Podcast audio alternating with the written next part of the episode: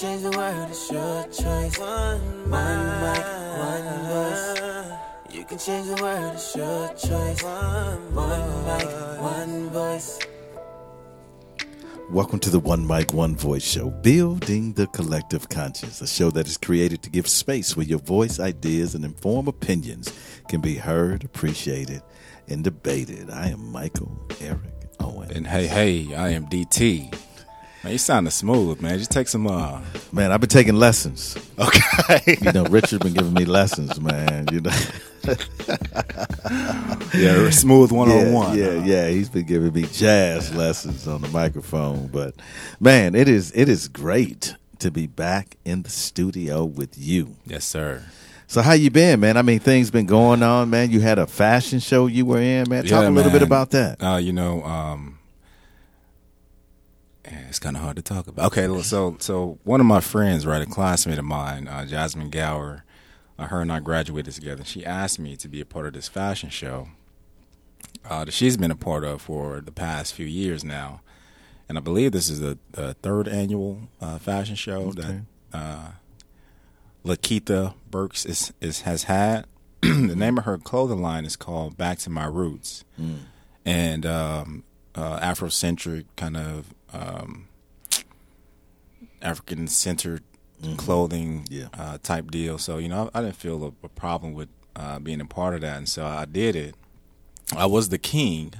I will let that be known You are king. of, of the of the fashion show. So uh, You're not were the king. You had, are a I had one of the predominant roles in the show, and it was exciting. Man, that was it was good. My mom and um, uh, my, my lady came out and supported. You know, it was just, it was just a good time. I actually seen uh, Nikki Nice from the Okay. Open Mic Talk show. Mm, Uh, they're um, hosting, Okay. and so yeah, man, it was it was a, a new experience for me. You know, to get out there and uh, strut my little stuff. But Yeah. uh, I had a good This time. was the day after the gala. Right? Yeah, day after the gala. You know, my weekend was packed. I talked about our last show, man. Like I felt like I had the, the blackest Black History Month ever. Um, you know, being a part of the gala, being a part of the fashion show, being a part of the um, production we went to go see, the play, Yeah. which uh, starred one of one of your sweethearts, No doubt.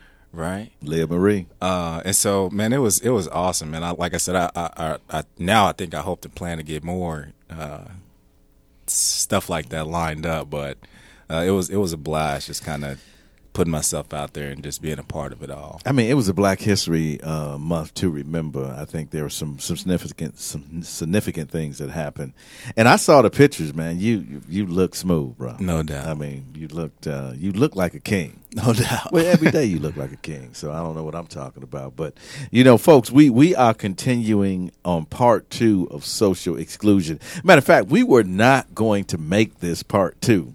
We were we were like simply done with this, but we heard so much feedback during the week from folks that have been like into the episode and had so many comments. And so we just kind of wanted to, you know, return to this topic. And sometimes in life, you know, the first go around is not enough. Not enough. You know, Not some- enough. sometimes you know, sometimes, Mike, I feel like the topics that we bring up could uh, be elaborated elaborated on for weeks at a time. Absolutely. uh, because you know with information and knowledge you know you can never really delve deep enough sometime and you know when you're scratching the surface and that's why it's important i'll put a disclaimer in there that you become a part of our patreon Absolutely. uh, membership because we do go a little bit deeper on some of these topics that we bring up uh, but i do feel sometimes that it's necessary to uh, recap or try and um, scratch a little deeper than we do sometimes on the shows because it's necessary Absolutely. um, to just just give the people and give ourselves that that due diligence to to dive into the depths, as they Absolutely. say. Patreon.com slash one mic, one voice. Become a member. You can get behind the scenes before the show. Folks, you can get the raw deal of what we're trying to do here. Shout out to all our listeners. I know we don't do that enough. showing love. across the globe, Across you know, globe. from from the continent of Africa to United Kingdom. You know, we just really appreciate in the United States. We really appreciate uh, all your comments because your voice matters. I mean, one mic is about your voice. It's not about our voices because we're gonna give you our voices. I mean that's that's a given, right? We go we gonna give you our opinion, uh, and we we try to be as as unbiased as possible. But you know, it slips in there, and and we deal with it, and we live with it, and and we also argue uh, in favor of that. But your voices matter, and matter of fact, man, we we are in the midst. Matter of fact, we're on the cusp in Oklahoma City of a teachers uh, walkout. walkout, right? And it's like, uh, and I just want to be clear that the teachers in Oklahoma are not necessarily um, advocating for them to be leaving their students behind.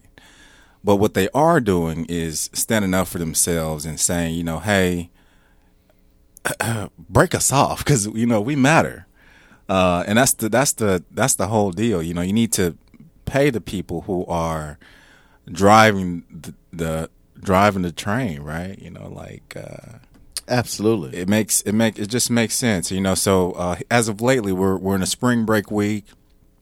Uh, this is the start of, of spring itself, and a lot of our teachers aren't even getting to enjoy uh, this time off. They're actually spending their time advocating and, and, and educating our uh, lawmakers about what exactly is happening.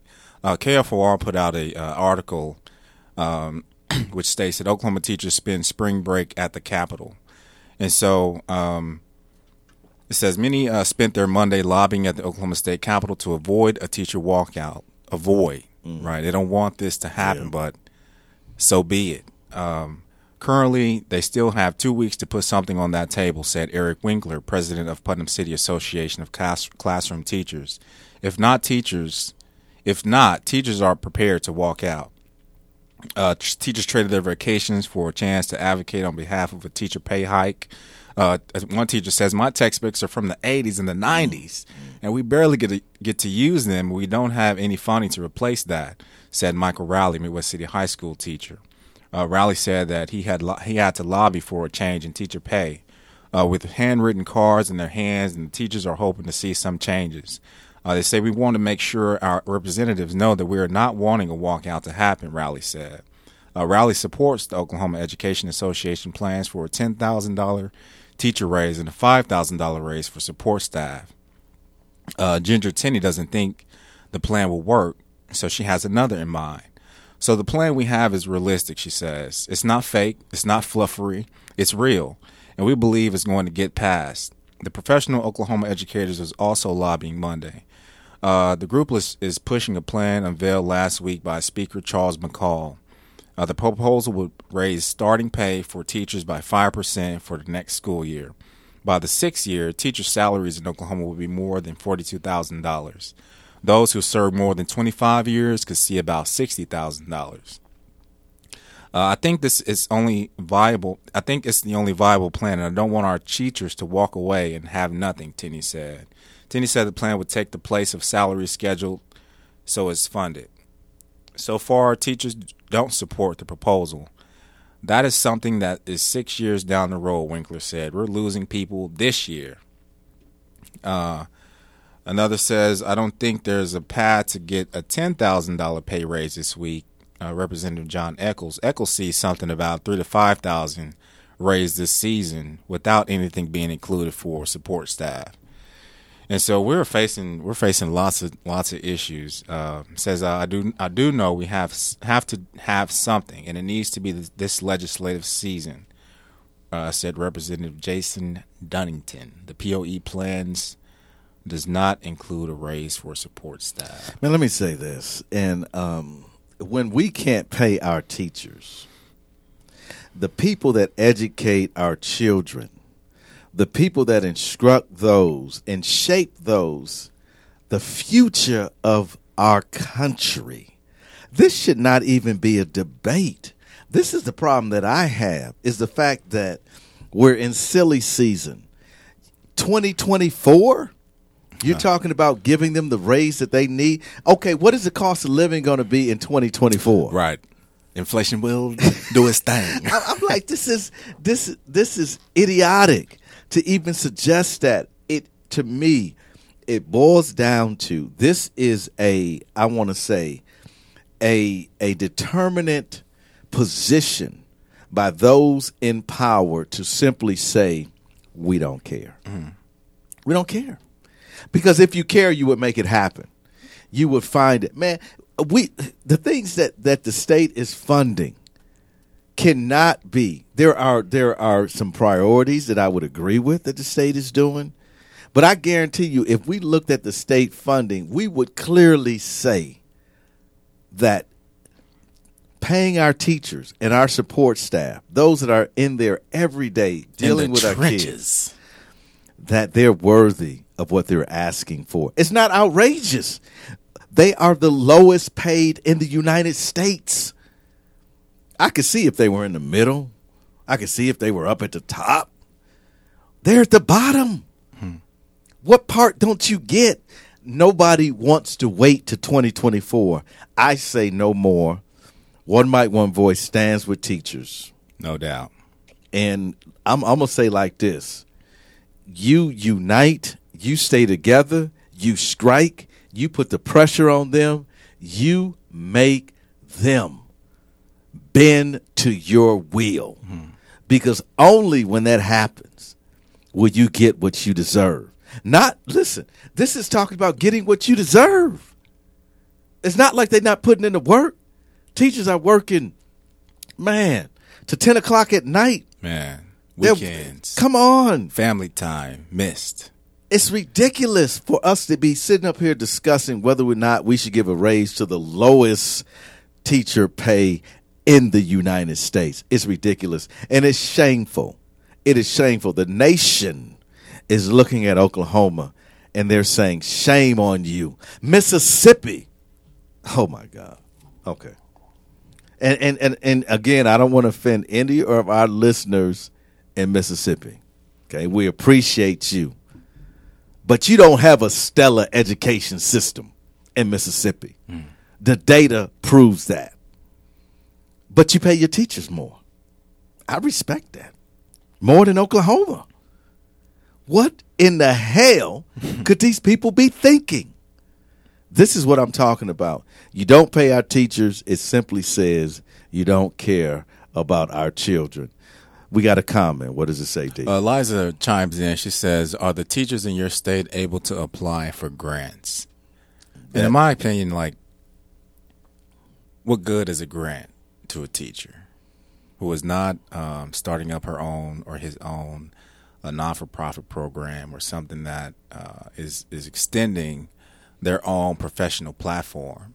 Uh, the grants are, are for the institutions. And so if the individuals don't represent an institution or a business or some type of entity, then uh, the grants don't don't go very far. And one thing I say about grants, I mean, grants are, are you can you rarely find a grant that's going to give you operational dollars. I mean, grants are going to go to programs. Grants are going to go to supplies. Grants go to those things. There, there are institutions that do not want to give you grant money for operations because they feel that should go somewhere else. But in Eliza's point is, is that, yeah, I mean, sometimes when you're in a position where you're not getting what you need from the system, you have to look outside the system to support that. The only, the only concern I have is that's not sustainable because I think Oklahoma is at the point where we all need a raise, right? It's not just about one teacher or third grade teachers or seventh grade teachers. It's about the collective, about all teachers, and how do we get to that point, man? And and and you know, um, I you know maybe we need to bring this, you know, the the state superintendent on the show because I know she supports what's going on. Mm-hmm. You you find that you have superintendents throughout Oklahoma that supports the teachers and what they are doing. So you people out there that are saying, "Well, the teachers get three months off," they don't. They don't. They have to go through training during the time that that they're off, right? Mm-hmm. They have to they have to prepare for going back to school. It take them a damn month just to kind of get it out their system. You know what I'm saying? Just just to exhale, it takes them a month. So this whole idea that you know, like they're living these flowery lives, and and and I'm gonna say this. Okay, some of our students, man, They hard to deal with, D. My gosh. I mean, you're talking about Chucky's arrival, right? Every day. Mom sent him home like, this is my little angel. no, ma'am. This guy's uh, full of fire. You dig? they are dealing with difficult situation, discipline problems while trying to teach. Listen, folks, this is a no brainer. I'm going to say the state legislators, you need to get this done. Bring the shame off of Oklahoma. Pay teachers what they're asking for, and let's move forward and educate our kids.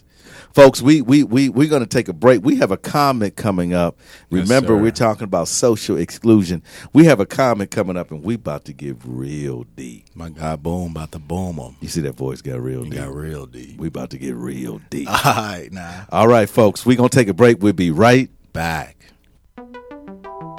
Oklahoma Humanities Brain Box podcast uses the humanities to take listeners on a deep dive into the issues affecting American society and culture. Join some of Oklahoma's most interesting and knowledgeable humanities scholars to explore how history, literature, ethics, philosophy, and other humanities fields inform our understanding of current events and the human experience. And to find the Brain Box podcast, simply search Brain Box Podcast on iTunes, Podbean, Google Play, and any other podcasting library.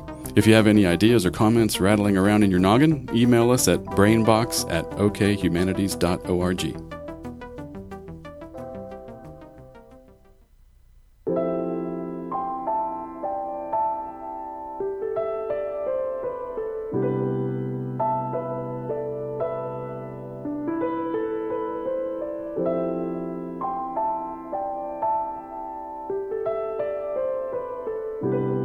This is Josh K. And I am Leah Marie. And when we listen to podcasts, we always listen to One mic, one voice.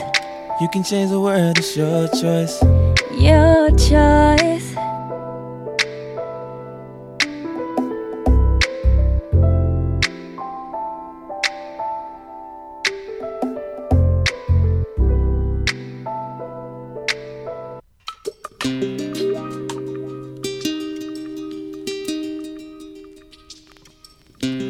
Social exclusion. Yeah. Are you do you feel left out? Are you not part of the process? Are you not in the mainstream? Are you the only one in the room that feel like you don't fit in? Well, this conversation is definitely for you. Some people D say integration was a problem. Yeah, big mistake. Some people simply say that we need to have our own. We need to get away from the mixing and the blending and the, I would say, the social interaction between the races.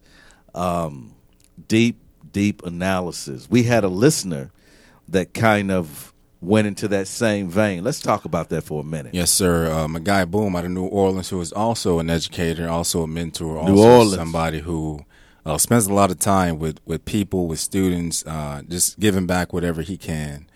Uh, but he, he did have a, a question, and we've talked about this on the show in, in previous uh, episodes about the importance of casting your vote and putting yourself uh, in a position to have a voice and a choice in what is going on in the mainstream um, uh, society. So it says, question, you know, how long have, have people of color been allowed to vote? Um, you know, two, how many people of how many people of color have held a political position? What's changed? Are people of color in a better position educationally, financially, socially? He said, I'm sick of people screaming vote like this makes a difference. Yeah, people of color fought for the right, yada, yada, yada. People of color also fought for integration, and that shite was a mistake. We are fools to think that this system will ever favor us. This shite needs to be destroyed, and a new system must be established.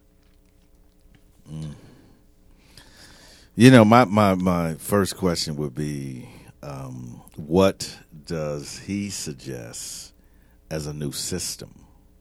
And I'm a, uh, and let me just say this: I'm a postmodernist, right? I don't I don't believe that the systems that we have in place are working and are the best systems.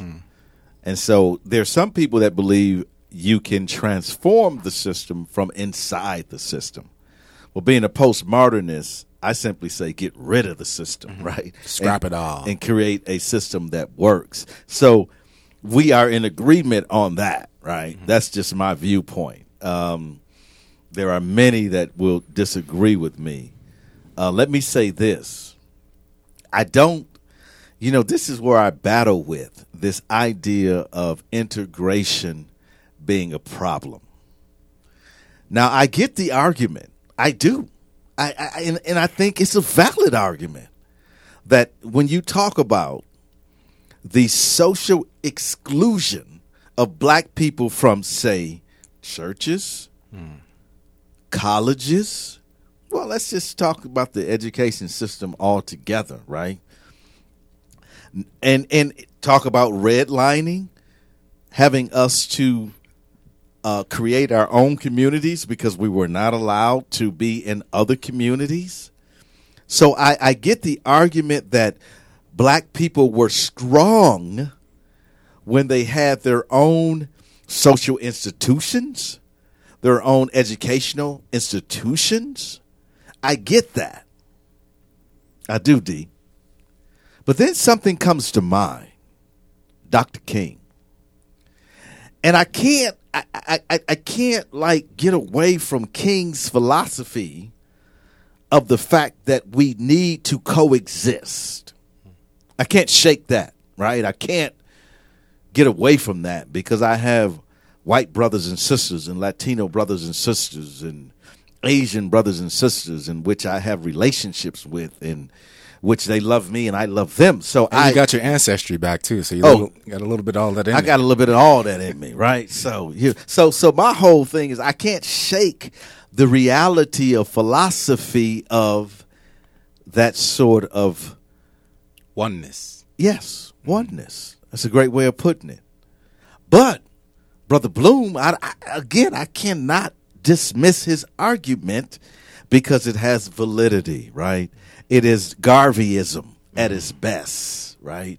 We need to have our own. Uh, we need to create our own black businesses and communities and so forth. Look at the Tulsa race riots and what happened to Tulsa in 1921. So we know the history of of that the the victory, the mountaintop and also the valley, right? We understand that. However,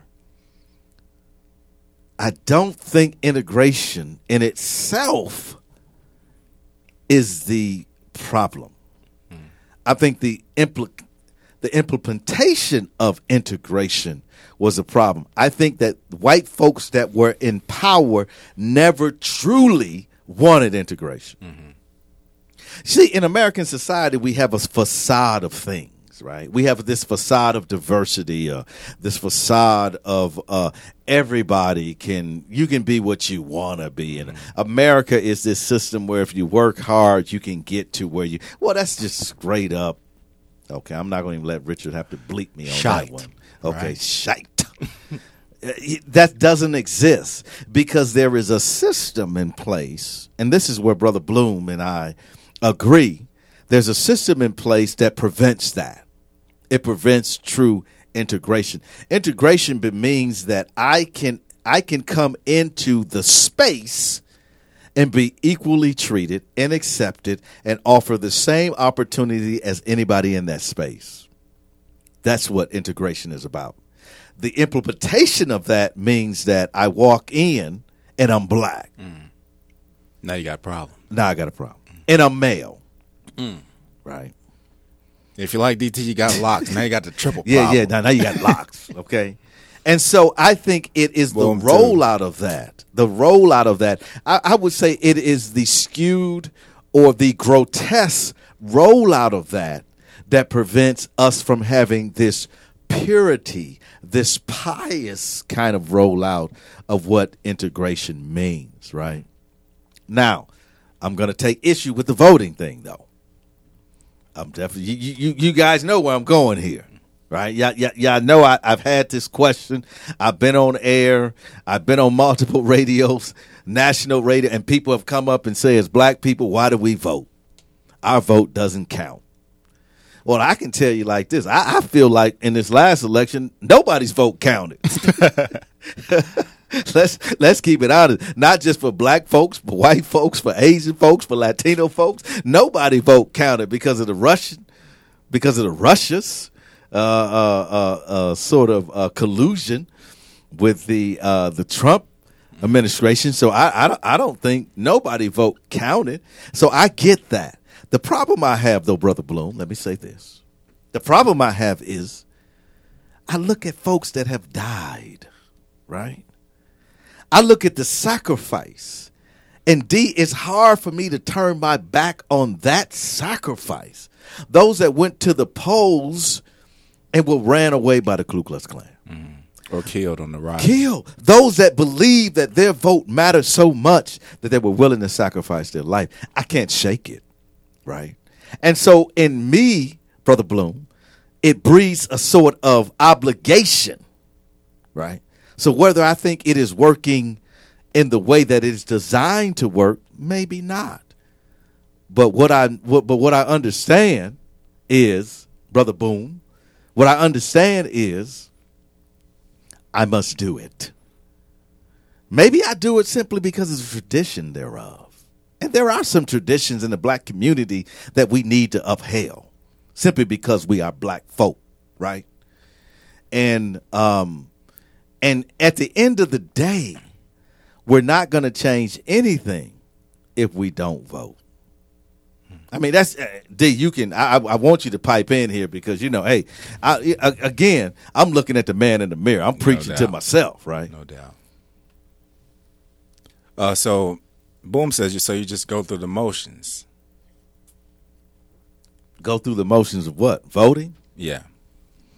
Well, I, you know, I mean, I think it. May, I think. I think statistically, when we look at the data, we can see it made a difference in electing the first black president. No one can deny, deny that statistics when black folks get out. Matter of fact, when you look at Alabama, and I'm not sure that, and we talked about this on the show, that Alabamans, that it benefited them to actually put Doug Jones into office. Doug Jones, I think he ran for the Senate, right? Was it the Senate? Congress? I can't remember. Something somebody will correct me on that. But whatever he ran for, that's a national election. That has very little impact on local elections. But they sold it to black folks as local. We need to change this. Need we? Doug Jones ain't got. You have state legislators, right? You have a mayor. You have a you have a council, which make those decisions. And so I don't th- I don't know if it was in black folks' interest, but what I will say is, you saw the power of the black vote when it came to Alabama. You also saw the power of the black vote when it came to Barack Obama. You know, so I, I think going through the motions, eh, I think it's a little bit more than that. I think we may, and I'll, I'll give you, I'll give you an example. Milwaukee, where I'm from, the majority of Milwaukee are minority voters. You can't. White folks are are in the in the are in the minority in Milwaukee. You can't get elected in Milwaukee without the minority vote. So, is there power there? Absolutely. Now, let me say this: We've been to Milwaukee. Hmm. We've seen the challenges in hmm. Milwaukee. Most segregated city in the whole United States, right? So, so one could question whether or not that power actually makes a difference. However, um, I think voting does make a difference. You might want to scroll down on that, bro. But So- go ahead, Right. bro. I said Eliza has another comment. She said, "I understand Mr. Boom is coming from. I understand where Mr. Boom is coming from, but for white folks like me who have dear friends who are black, without integration, our paths may have never crossed."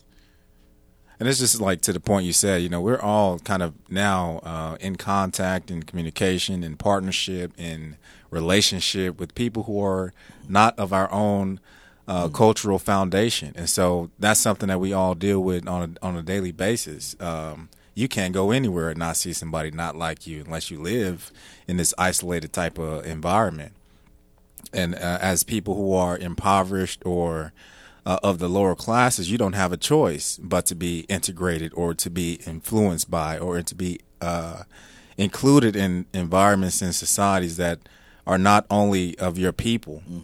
Um, and so, I mean, I, I- I mean, like anybody, I, I went to school with all types of different people. Uh, and had I not, or had not integration been a thing, or this, you know, uh, type of living had been consistent with my reality, then I wouldn't have you know some of the partnerships and friendships that I have. So I think that's that's any of us. Um, Boom says uh, the only thing, in his opinion, is that integration allowed for the U.S. to spend our money elsewhere. Uh, I mean, that's, and that's that's that's valid because you know we look at the statistics on black spending power and, and the, the black dollars um, and and all those things. We understand that we have that power. Uh, just like when when the Black Panther went to the box office, we showed up in droves to support that. Uh, I would argue that you know our money collectively could be spent in other ways to help build up that um, cultural uh, wealth um, as opposed to spending it at a, at a movie theater. But there is still some significance in what happened with that. Uh, we have now the what the number one movie in the world broke all the records uh, and what have you. But I don't think that tells the whole story about us as individual people. Um, he also asked about uh, did did having Barack Obama as a, as the president of the United States benefit us? I, I think it does, and I, and I think, but I think the, I, I think the the idea of uh, what was beneficial for black folk. This is what I argue. Like, did I think some expectations, D, going into the ascension of Barack Obama was misguided. I think the idea, well, you know, it's just like black people said. There's an expectation, right? Yeah, and black people said now things are going to be different because we got a black president. Well, that's what white nationalists are saying. no, really. Right. You know what we when we got a white we got a white nationalist in the White House. We're going to take our country back. This and the other thing. The expectations is skewed. Now the president is a position over the United States of America. It represents, it should represent, we don't see that right now in this clown that is in office, but it should represent all people, all races, all cultures, all identities. However, it doesn't, right? So I think the expectations, but Barack Obama, in himself, in his wife, in his family, and in the way he showed black excellence. Mm-hmm. L- Compare Barack. This is what I want to say to anybody that says does it make a difference. Compare Barack, Obama to Donald Trump. You can't. Okay, you see the difference. You can't. Okay. You see the difference. And some differences are symbolic. They're not just in monetary, they're not just they're they're simply symbolic in what a person represents. So to me, I think him being in office definitely benefited black folk in the sense that black excellence was shown. Black family excellence was seen not just by the United States, by the by the world. And and how we capitalize on that is a whole different whole different thing. But let me say this with brother Boom. Let me say this. Okay, let me just say this. This is where we we centrally agree that integration for me and I'm gonna speak for brother Boom. In, in, integration for me in him means that when I walk in the room, my color means nothing to you. My gifts, my talents, my ability. My voice weighs the same as anybody in the room. I have the same opportunity. I have the same, I start at the same line as everybody else. And until we receive that, oh, yeah, I have a problem with integration. I do. I mean, I, how could I be a black man and not have a problem with that? When I see what happens to me each and every day of my life and happen to black folks across this country, yes, I do have a problem with it. I just believe that the implementation of it is the issue, not integration itself. I, I will parallel that with separate but equal. Hmm. Oh yeah, yeah, you know, separate but equal. Yeah, you you you eh, on paper it looks good, but the implementation of it, no, it's not because the the the car in the back was not like the car in the front.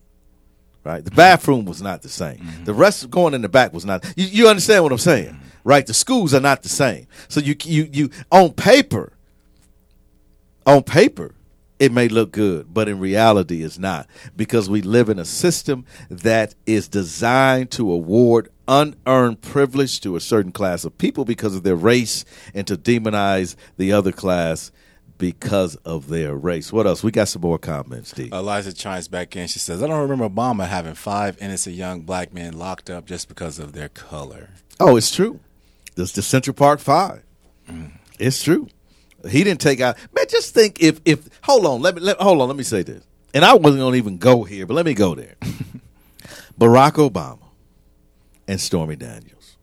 Oh, what if Barack Obama had a porn star that came out and said she had a relationship with him while Michelle was just having a baby? Mm. What would the conversation be like? Mm. Okay, that's white privilege. This N word here Come on. would have been the start of the conversation. Oh my man, they would have been calling for impeachment. They, I mean, the, the uh, Fox News would have been going crazy. This guy had to be squeaky clean. That's white privilege. And so you're right. When we see what's happening with this lunatic in the White House, folks, it's ridiculous. All you got to do is transfer that over to. What if the Russia investigation was into Barack Obama? what if Barack Obama was firing FBI people? Yo, Boom said if, if Barack smoked a cigarette again, it would have been over. Exactly. No doubt. Ex- It's, it's the truth.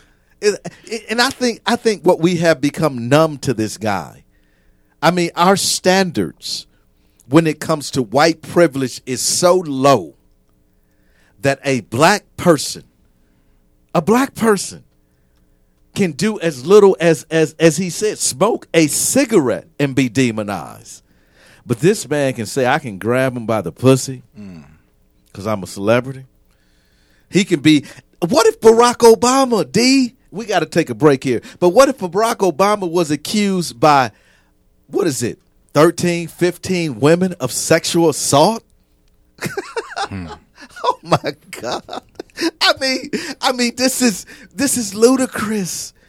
I mean, he wouldn't survive an out. They would march his, you know what, out of the White House immediately. Mm-hmm. But this man is able to get a pass. Folks, we're going to take a break. Social exclusion. We're going to get to it. Trust me, but this conversation, I don't know, D, we might have to hold off. This conversation is great. Keep the comments coming. We love it, folks. We'll be right Back.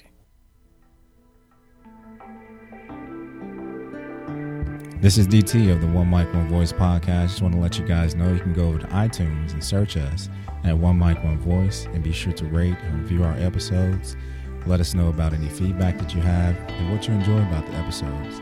Also, you can go over to Stitcher where you can get the latest and freshest episodes of our podcast streamed directly to your smartphone or iPad. No downloading or syncing. How cool.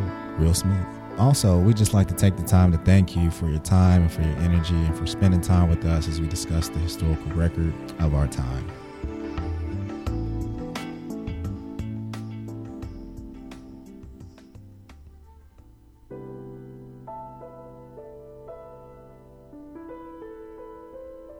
This is Dr. Laura Gelat, and when I listen to podcasts, I always listen to the One Mic, One Voice show. This is Richard Taplin, host of Blackened Studios The Black Box. Join Elijah Bailey and myself as we interview entrepreneurs as they share their stories of passion and how it motivates them to strive forward. We also explore new topics on self improvement. If you want to listen to our show, simply search Blackened Studios on iTunes, Google Play, Podbean, or Stitcher. And be sure to follow us at Blackened Studios on Facebook, Twitter, and Instagram. And if you want to catch all the shows that record here at Blackened Studios, simply go to the website blackenedstudios.com. And remember, it's Blackened.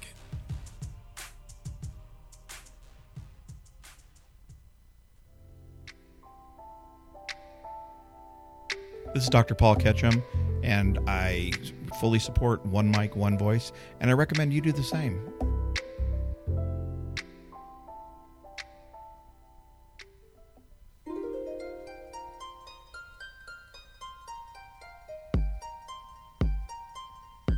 Thank you for downloading this episode. Here on iTunes, Stitcher, Podbean, Google Play Music, or whatever podcasting library you're listening to this show on, please rate and review.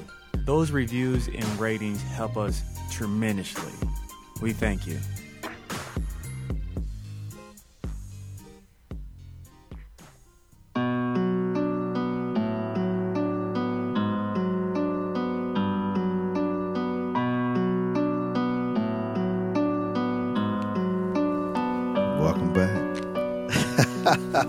Man, we're having a great discussion. Yes, sir. A lot of input. Your input is value.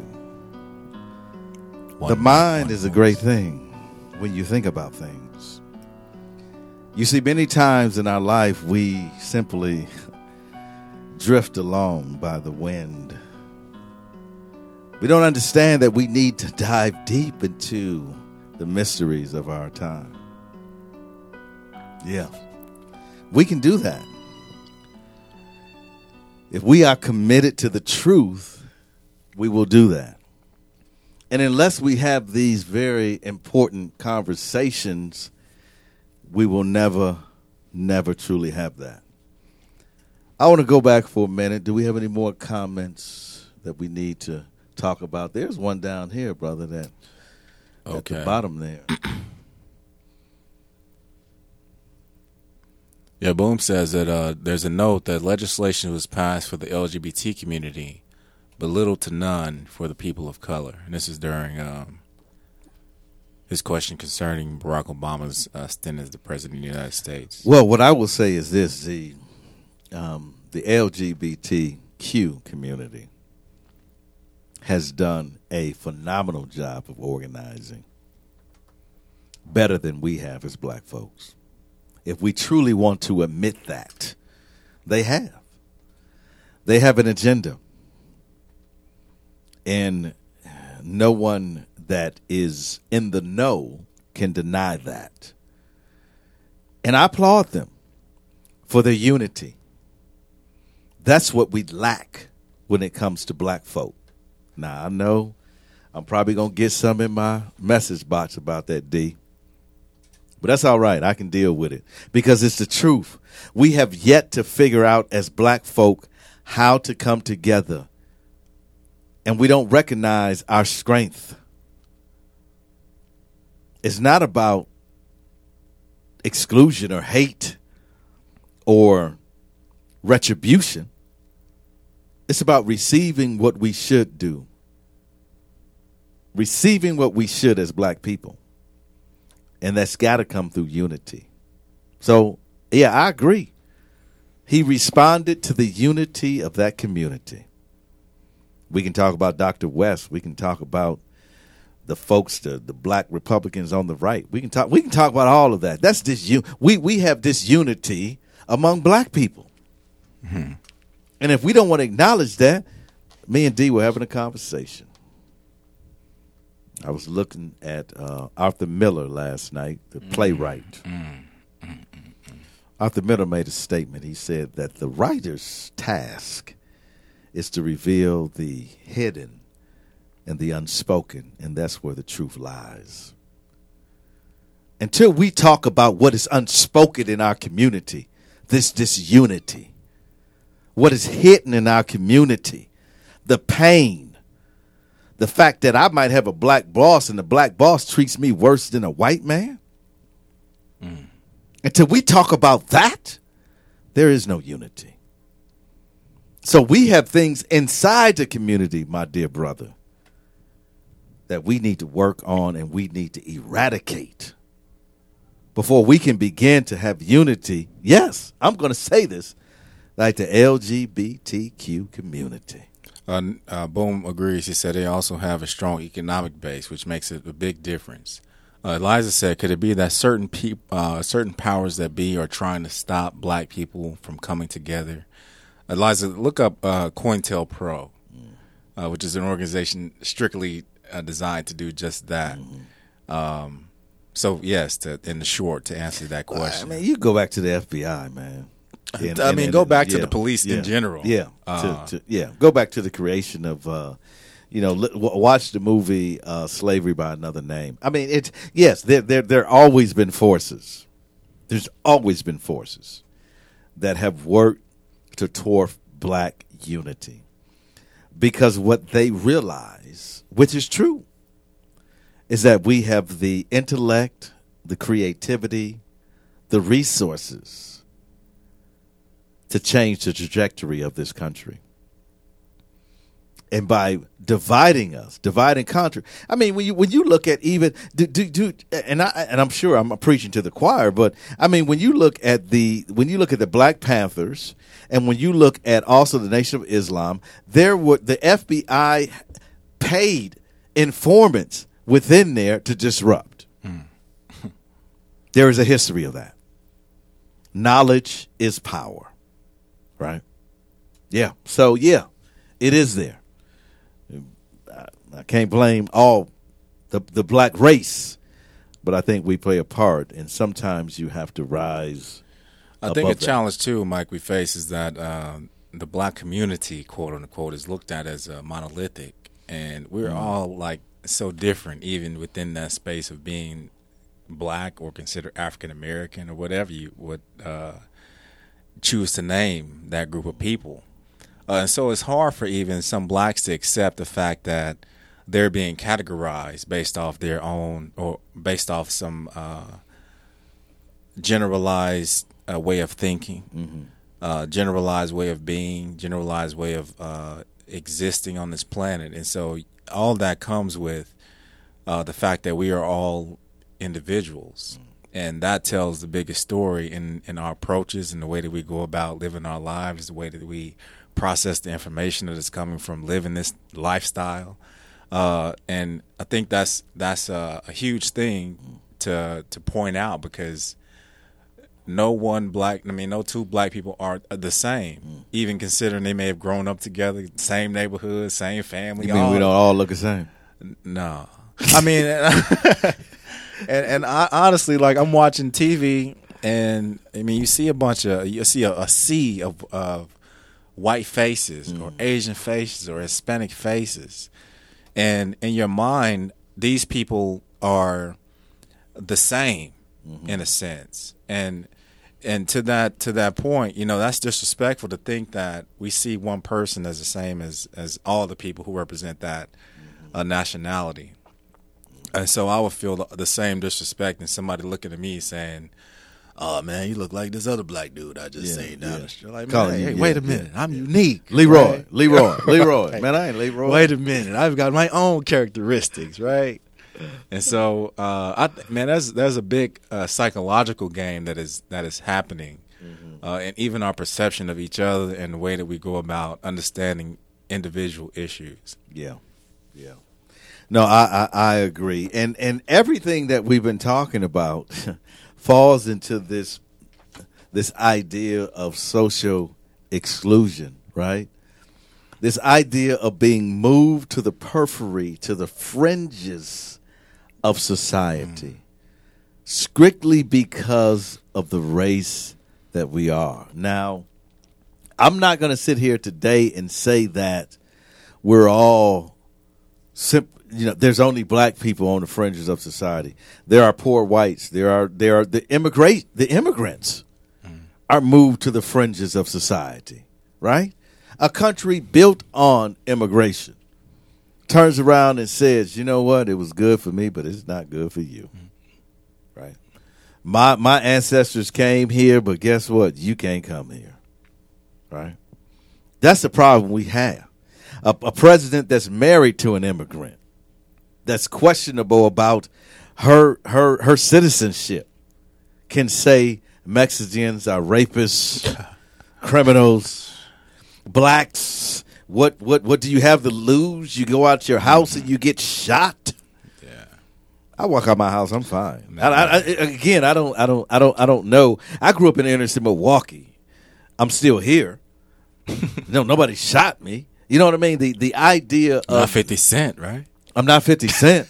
well, you know, he got a lot of money, though. Yeah, he got shot nine times too. So, But, you know, he got probably 9 million, though. that was before the shooting. though. Yeah.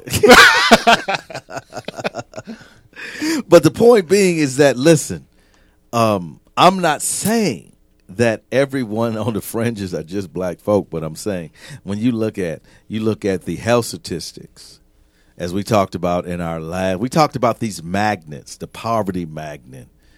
We talked about the segregation magnet, the health magnet, the education magnet, the, the, the discrimination magnet, and how all of those things pull us away from the mainstream of society. It pulls us away from what? Integrating. That's it. From that oneness. From right? that oneness. Pulls us away.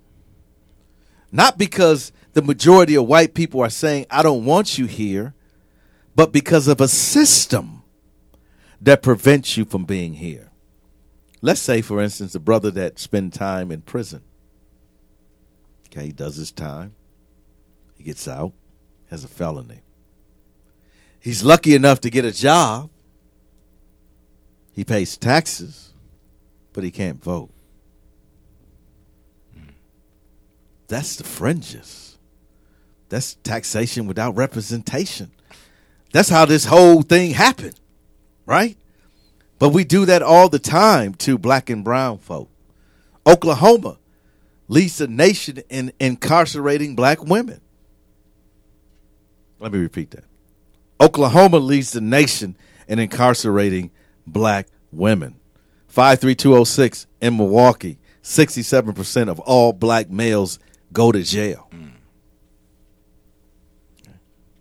Are we born bad? Ouch. Are we born corrupt? Ouch. Are we born not wanting anything? Are we born with some criminality in our brain? Not at all. Look at a baby when it's born. It smiles, it laughs, it plays. There's no criminality, there's no corruption. But introduce you to America. yeah, let me introduce you to America with all your media. Well, I don't see myself. I don't see my matter of fact, when I see myself, I'm a criminal. Hmm. When I see myself, D, You're on the dark I'm the villain. Right? When I look at 500 CEOs, I don't see myself. Mainly when I look at teachers, I don't see black males. Mm. When I look at the wealthy in this country, I don't see black people. When I see the covers of Vogue and 17 and when I see the covers of Vanity Fair, I don't see anybody that looks like me. What does that mean to a young child? Huh. Yeah, you begin to question your beauty. You begin to question your identity. A system is created, right? And then all of a sudden, now I'm growing up in a hood that, man, there is no jobs. And get this, D, the only people that own business don't look like me. I go around to the corner store, man, that's Iranian. That's, I, I go around to In the a predominantly black neighborhood, Yeah, in a right. predominant. I'm, I'm saying, well, why? Oh, okay. And I see bars up. I see bulletproof glass. I'm saying, am I your enemy? You have come into my community and you've set up a, a some sort of prison to save yourself mm-hmm. from me, but you want my money. Mm. This is truth. This is the unspoken. This is what we don't want to talk about. Right? What does that say to a child? Mm. I remember going in there. I'm like, man, what is what is this? I took a brother, man, when I was in graduate school, back to this fish place, man. Bro, let me tell you something. This was probably the most guarded fish place I ever seen in my life. Bulletproof glass everywhere. The way they gave you your food was they opened up like this, like this steel door, and hand the food through there. Feel like you're in a prison. Uh, I- but you want my money, but you won't even touch my hand. Mm. Interesting.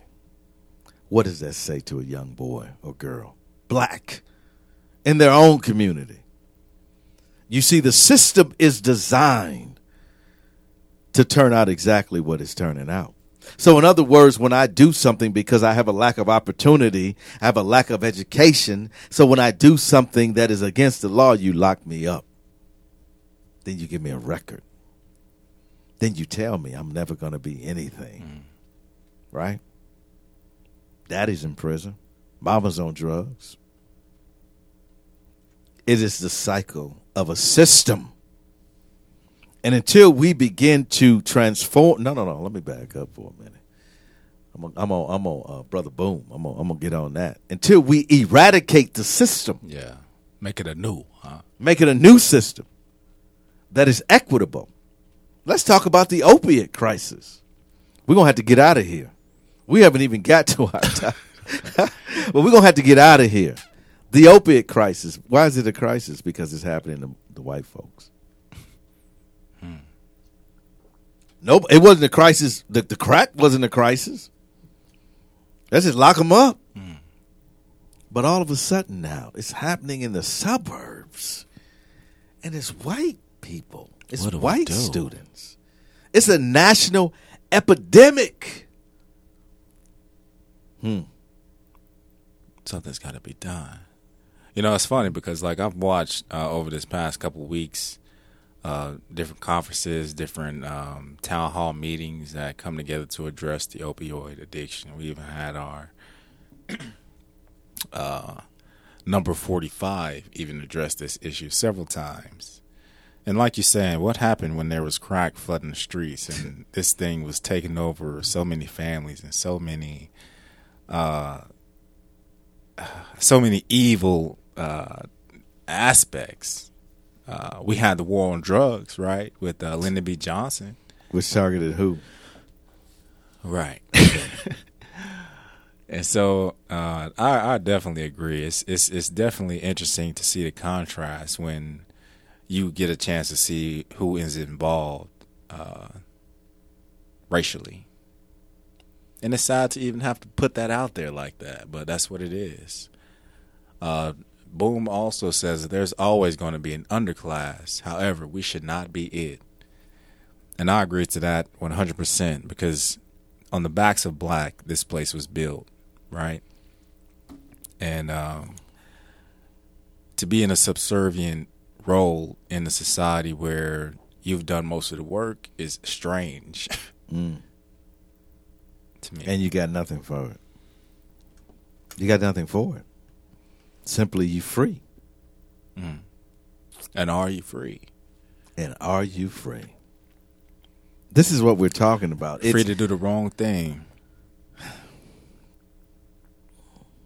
we live in a society has, that has yet that has yet to address what Arthur Miller talked about the unspoken the hidden we can't deal with the unspoken it's too painful i understand i get it i get it my white brothers and sisters i get it I, and you know you in the modern era, you didn't have slaves. You didn't do these things. I get it. But it's our history. I ask you this question What do we do with that? If you do nothing with it, who will? If you don't acknowledge it, who will? You see, even on the micro level, if one is hurt, if one is wounded, until restitution is made, nothing will happen. Matter of fact, I will say if you even believe in God, God says this repent. It's in the scriptures. Until you repent, there is no restitution. This is not our charge. We are nothing more than a watchman on the tower, simply announcing what has transpired. but it is up to you. It is up to you to take this charge and do something with it. Mm. What am I saying? I'm saying that you play a role in this. You might not have had me shackled. You might not have had me in your field. But because of the origin of your, ver- your birth and the unearned privilege that you experience each and every day, you are obligated. Because history will speak of us. Somewhere in the distant future, scribe will reach down deep into the archives of our time, and what will she find?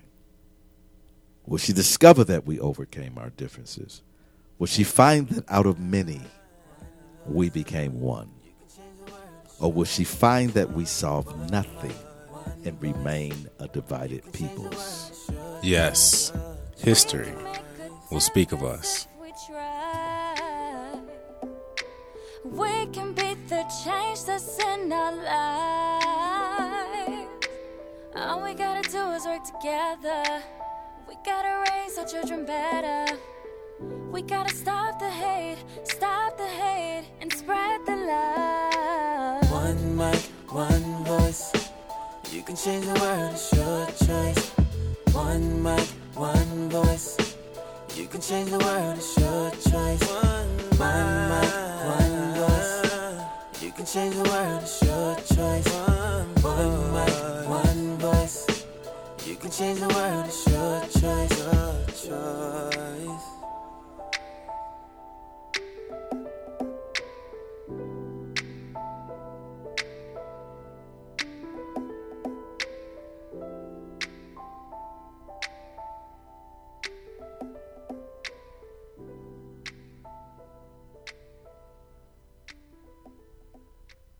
Today's broadcast is being brought to you by Blackened Studios. To learn more about Blackened Studios, please visit them at blackenstudios.com or visit them on their Facebook page, Blackened Studios.